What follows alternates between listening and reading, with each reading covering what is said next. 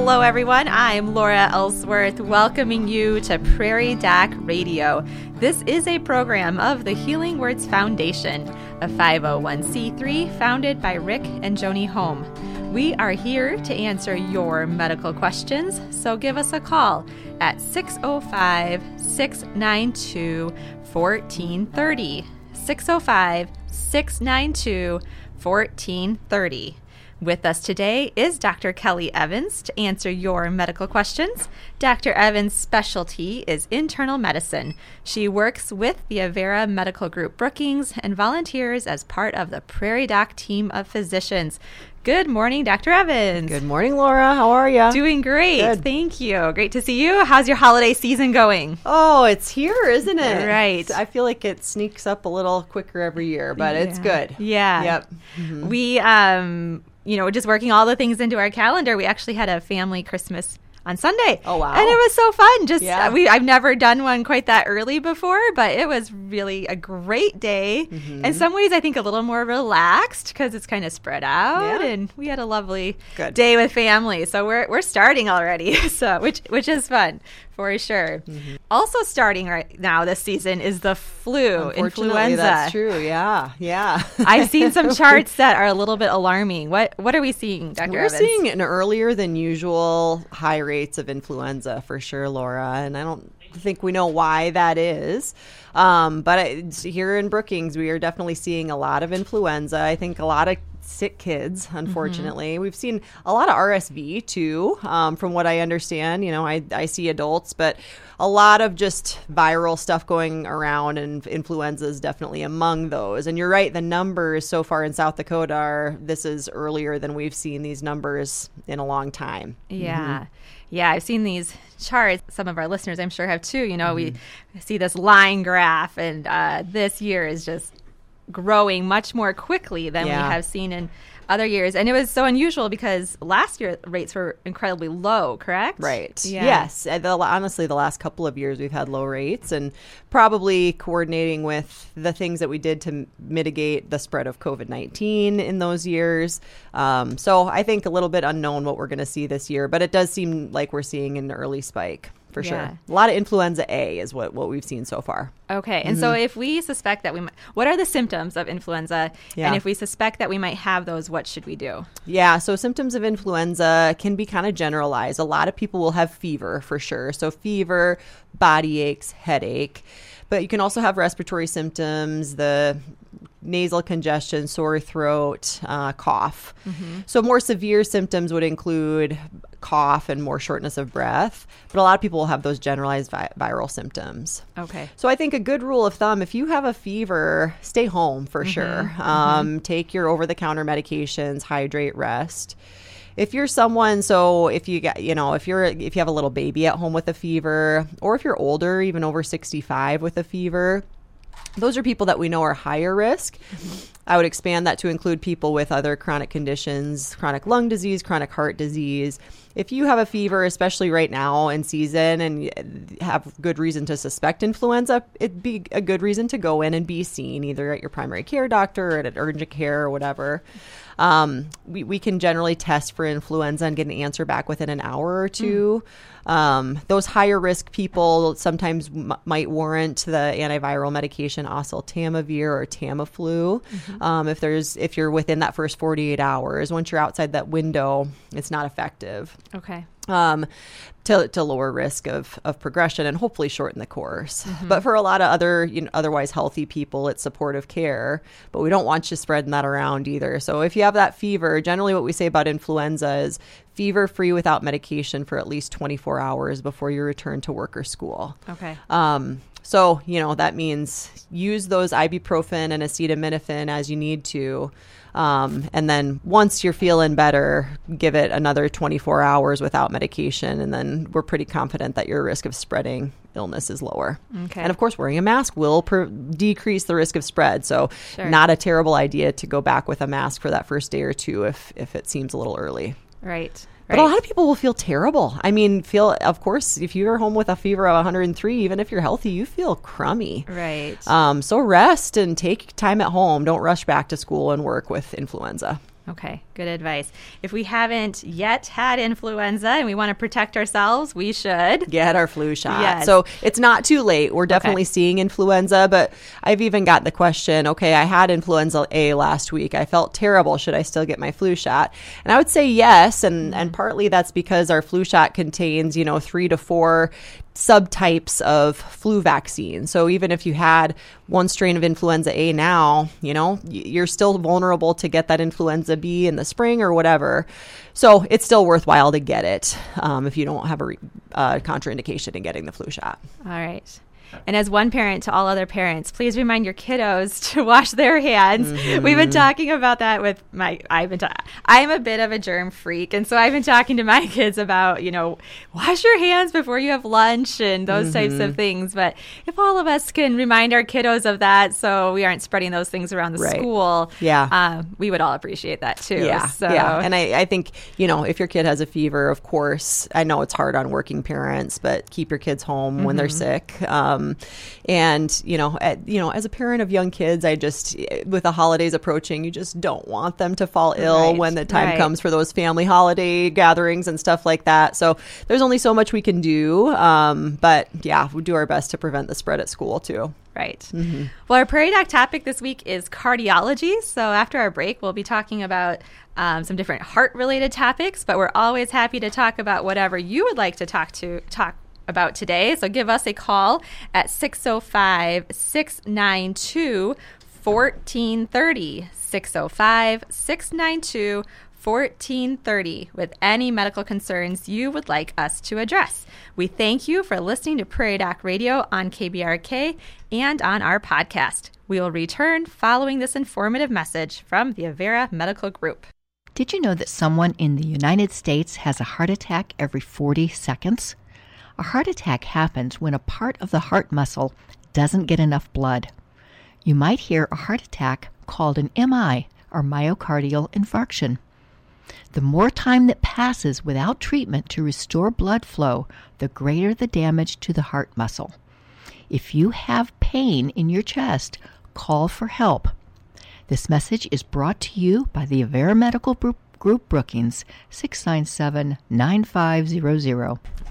Welcome back to Prairie Doc Radio. I'm Laura Ellsworth, and Prairie Doc physician Kelly Evans is here to answer our medical questions. Give us a call at 605 692 1430. 605 692 1430. Before the break, Dr. Evans was filling us in on the flu and the rising cases that we have here in Brookings and in South Dakota.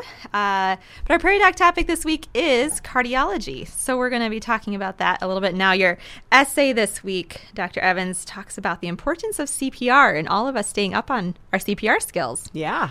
Um, I'm, you know, we see, of course, in the hospital, the bad cases of cardiac arrest when patients have, you know, maybe suffered a heart attack or some reason for cardiac arrest at their home or outside the hospital. And really, what we know impacts the longer term survival of those patients is how much time they spent down without getting CPR. So, you know, the, the essay was really a plug to people, general population. You do not have to be a physician or a nurse to learn CPR.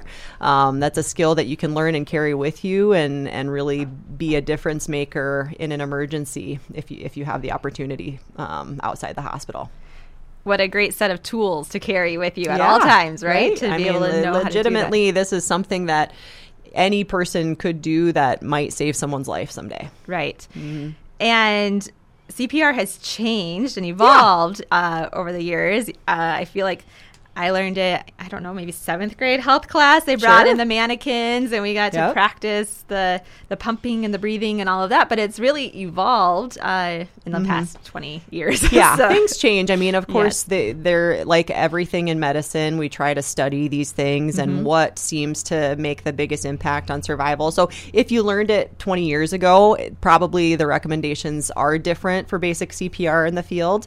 Um, so, it's worth up and there's not really a substitute for actually practicing chest compressions, like you said, on a mannequin and getting feedback on how is the speed of this, how is the depth of, of compressions, because that actually does matter. Mm-hmm. Um, so, it not never a bad idea to update your skills. Mm-hmm. Mm-hmm. So, I understand the pump, the the chest compressions are really what we focus on, and the, yeah. the work of the heart is really what's being focused on yeah. now in CPR. Yeah, more so than you know. I think uh, CPR of old had more focus on giving breaths and stuff mm-hmm. like that, and there is still some of that. But the chest compressions, if there's one thing, it's the chest compressions are the most important thing. Okay. Mm-hmm. In your essay, um, you mentioned if anyone's interested in updating their CPR, uh, you can check with your local hospital or with the Red Cross. So I did check with our local hospital, yeah. and uh, they have a cla- class here at Brookings Health System coming up on December 14th. Uh, so if, like me, you need to update your CPR skills, that's available on uh, December 14th, and you can just find that on the Brookings Health System website calendar, and it's under Basic Life Support. And it sounds like they try to offer these classes about once a month. So if yeah. December doesn't work for you, uh, maybe you can put that on your New Year's resolution list to make sure you're yeah. up to date on your CPR training and right. can um, be available if needed.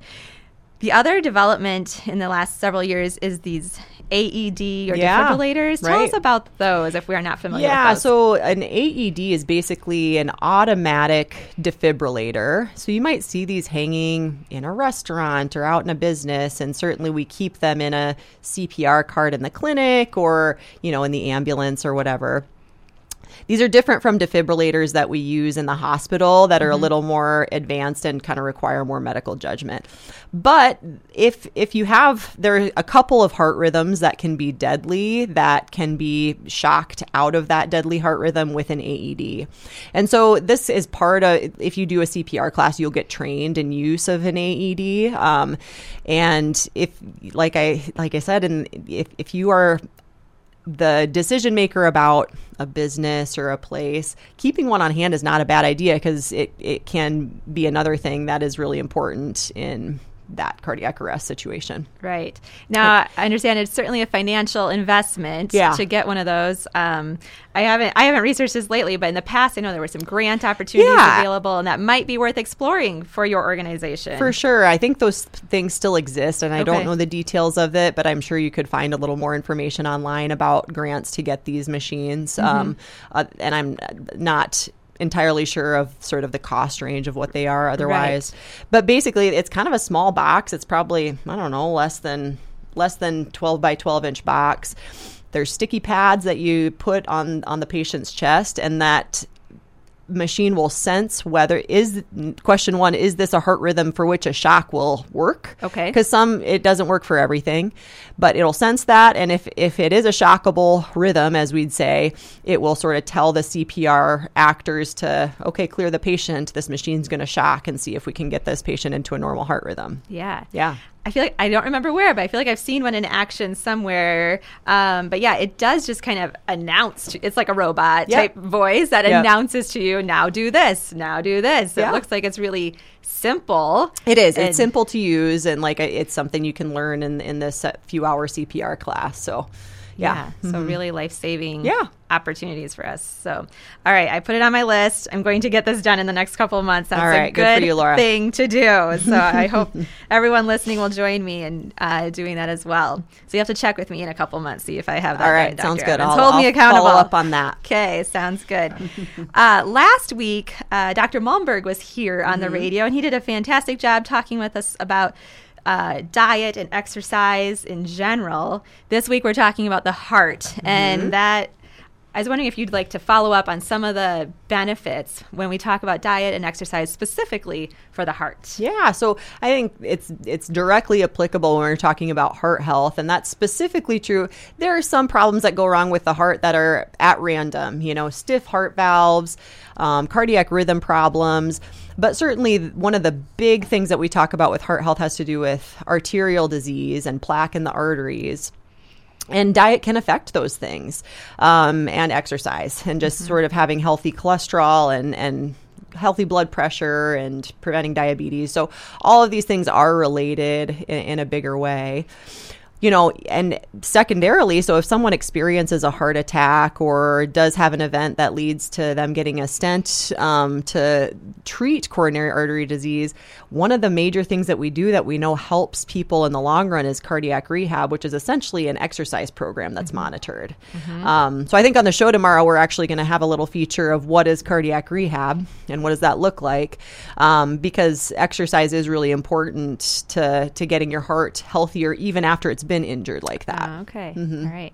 Now, when you say it's monitored, does that mean we're that the participants are wearing monitors? Yeah, so okay. the participants, uh, it's monitored by nursing and respiratory trained staff. So okay. the first phase initially after a heart attack or an event like that is done, for example, at the hospital here in Brookings. Um, so you got monitors on, you're getting your blood pressure and your heart rate monitored, and there's a nurse present. Um, and you're you might be walking on a treadmill or using some sort of other exercise equipment, kind of starting slow and gradually picking up the intensity of your exercise a few times a week. Okay. Mm-hmm. Got it. And then grow from there. Yeah. Yeah. And important to sort of restoring better health to your heart after it's undergone a major event like that. Okay. Mm-hmm. And so, as far as prevention goes, uh, are there certain types of exercise you would recommend specifically for the heart? Yeah. So the, I mean, the Amer- the American Heart Association, along with several other associations, would recommend aerobic exercise. So that's something that's sort of getting your heart rate up in a target range and sustaining that for 150 minutes a week. So that might mm. be 30 minutes, five days a week.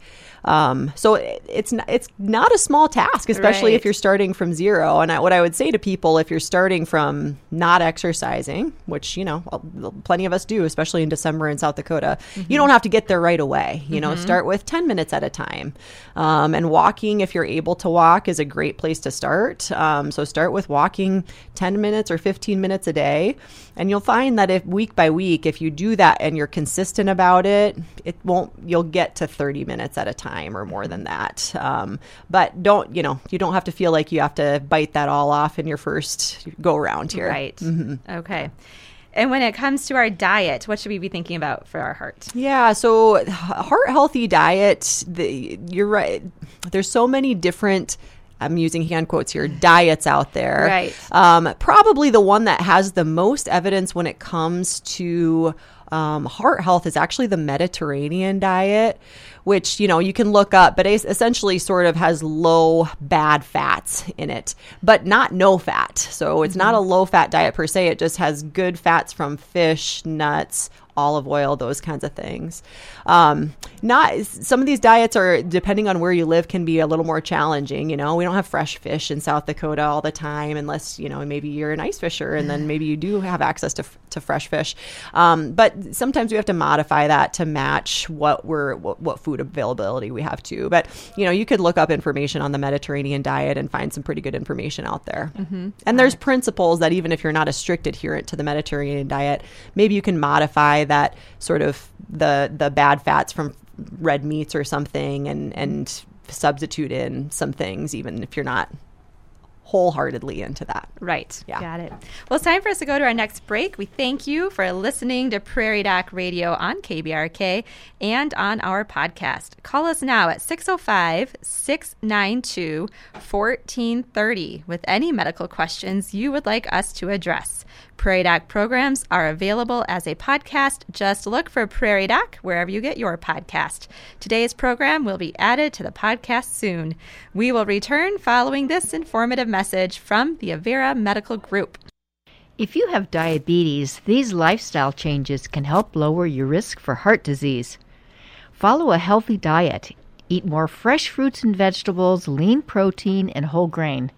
Aim for a healthy weight. If you're overweight, even losing a modest amount of weight can lower your triglycerides and blood sugar. Get physical activity. Try to get at least 150 minutes per week of moderate intensity physical activity, such as brisk walking. Manage your ABCs. A, your A1C test. B, keep your blood pressure below 140 over 90. And C, control your cholesterol levels. S stands for Stop Smoking or Don't Start. This message is brought to you by the Avera Medical Group Brookings. Call your provider with questions or to set up an appointment 697 9500. Welcome back to Prairie Doc Radio. I'm Laura Ellsworth, and Prairie Doc physician Kelly Evans is here to answer our medical questions. Give us a call at 605 692 1430. Dr. Evans, we have a question here. What are the signs of a heart attack and how do they differ in men and women? Yeah. So, classic signs of a heart attack tend to be chest pain or pressure kind of right in the middle of the chest. That might radiate into the neck or into the left arm, would be classic. Sweating, dizziness, shortness of breath, all those things can occur.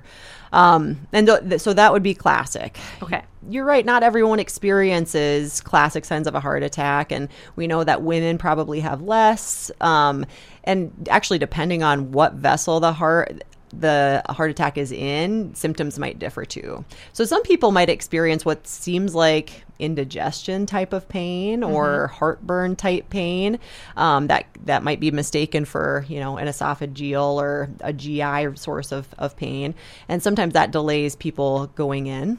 Um, some people might just experience even sort of nausea or dizziness. I would say, you know, if if that's those are things that sort of intensify despite what you would normally expect to go away. It's not the wrong thing to get checked out.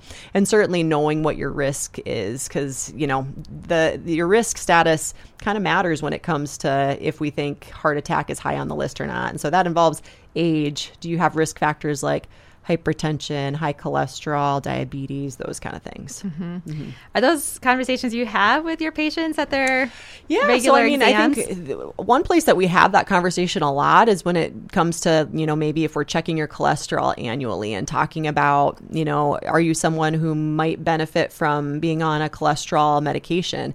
We sort of try to take a global estimate of someone's cardiac risk because that's really that's the reason we put people on cholesterol re- medications generally speaking is decreasing your risk of a heart attack or other things like a stroke in the long term. Mm-hmm. so those are conversations that probably should be had annually. Certainly family history might go into that a little bit as well. So a conversation you know to have have with your primary care provider about what is my risk of things like heart disease. So if we do suspect having these some of these symptoms and mm-hmm. it could possibly be a heart attack, what do we do next? Do we call 911? Do we yeah, come into the clinic? I mean, do we Yeah, I think you know the clinic we certainly can make the we do occasionally make the diagnosis of heart attack in the clinic. We okay. have most clinics have the capability of doing some lab and EKG, eh, but it's not as quick and not as sort of efficient as in the emergency department. So ideally if you know, if you're worried about a heart attack, probably the emergency department in most cases is your best bet. Okay. Mm-hmm. All right. Uh, because as a reminder, we want to get that dealt with quickly because we're talking about blood flow to the brain, right? Is that well? So the- in cardiac arrest, when the heart okay. isn't pumping, so when someone loses consciousness, we're talking about blood flow to the brain. In a heart attack, it, assuming the patient is still conscious and and breathing, we're talking about blood flow to the heart. But you're you're it, the same principles apply. The longer okay. that blood flow is disrupted to the muscle of the heart, the more potential damage the heart can incur. Mm-hmm. So making that diagnosis swiftly is still really important for sort of long-term outcomes. And then how is a heart attack treated? Yeah, so get to the hospital. Yeah, so it, it depends a little bit on the details um, and and how severe the heart attack is. The most severe type of heart attack, called an ST elevation MI or STEMI, is treated pretty aggressively. So if you're in a place where there's a cath lab, um, so for example, if you're in Sioux Falls and go to one of their emergency departments and you have quick access to a cath lab, it's getting that person to the cath lab quickly, mm-hmm. hopefully within an hour of presentation, um, and restoring blood flow. So finding where the blockage is and putting a stent to open up the artery. Okay. Um, if you're in a more remote location, and this is even true in Brookings, South Dakota, that might actually involve getting a medication that kind of busts the clot, similar to what we use in a stroke, and then transferring to a location where you can undergo that angiogram and and a stent if if it's warranted. Um, but if you're if you're you know a, several hours from getting to a cath lab, which is true in most of our state of South Dakota, we can't wait long enough for to you know the few hours to get an ambulance to to the cath lab. We need to treat that more quickly. Mm-hmm. Now, some heart attacks are not in that category, and then we put people on blood thinners like heparin quickly, and within the next couple of days, get them to the cath lab. We have a little more time to deal with those. Okay.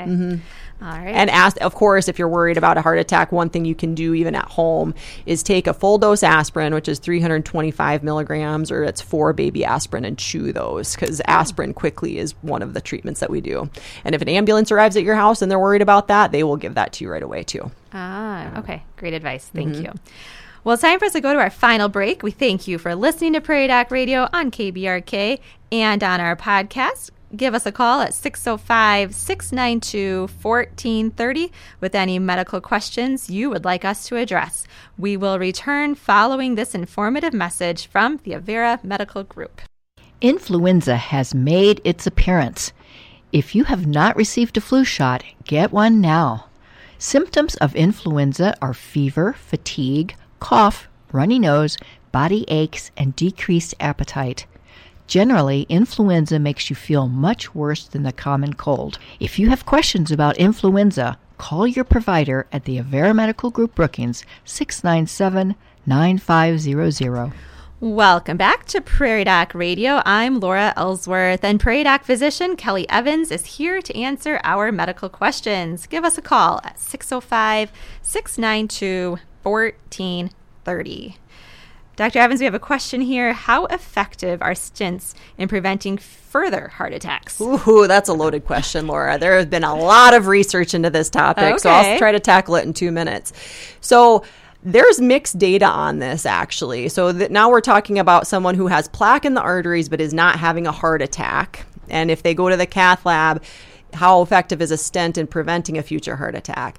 There's a lot of cumulative data that says there's not a big effect as far as preventing heart attack and death. It can improve symptoms, meaning improve exercise tolerance and stuff like that. But ah. actually, getting a stent may not be a lot more effective than just being on the right set of medications for your coronary artery disease.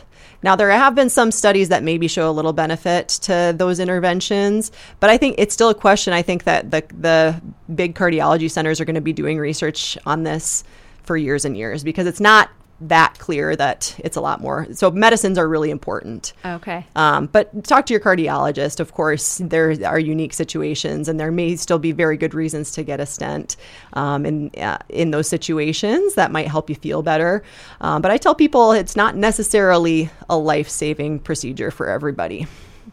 So, if I'm hearing this correct, the stint might help you more with your daily life and Yeah, just kind of being able to do your exercises. Right, might help you with symptoms a little quicker than medication will help you with symptoms over the long run.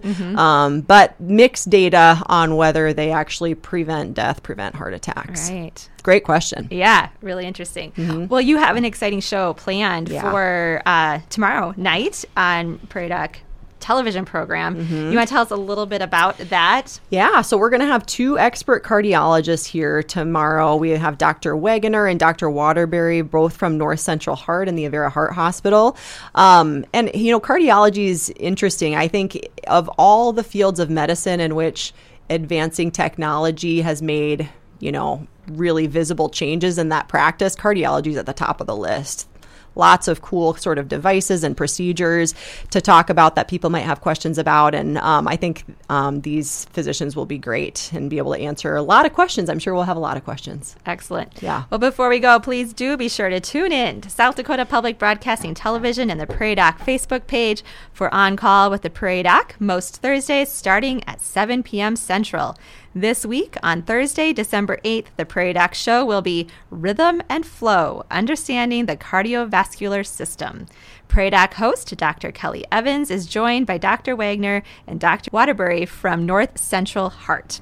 So tune in tomorrow night on SDPB television. We hope you've enjoyed our Prairie Doc radio program and will listen again for Prairie Doc on KBRK, brought to you by the Avera Medical Group Brookings.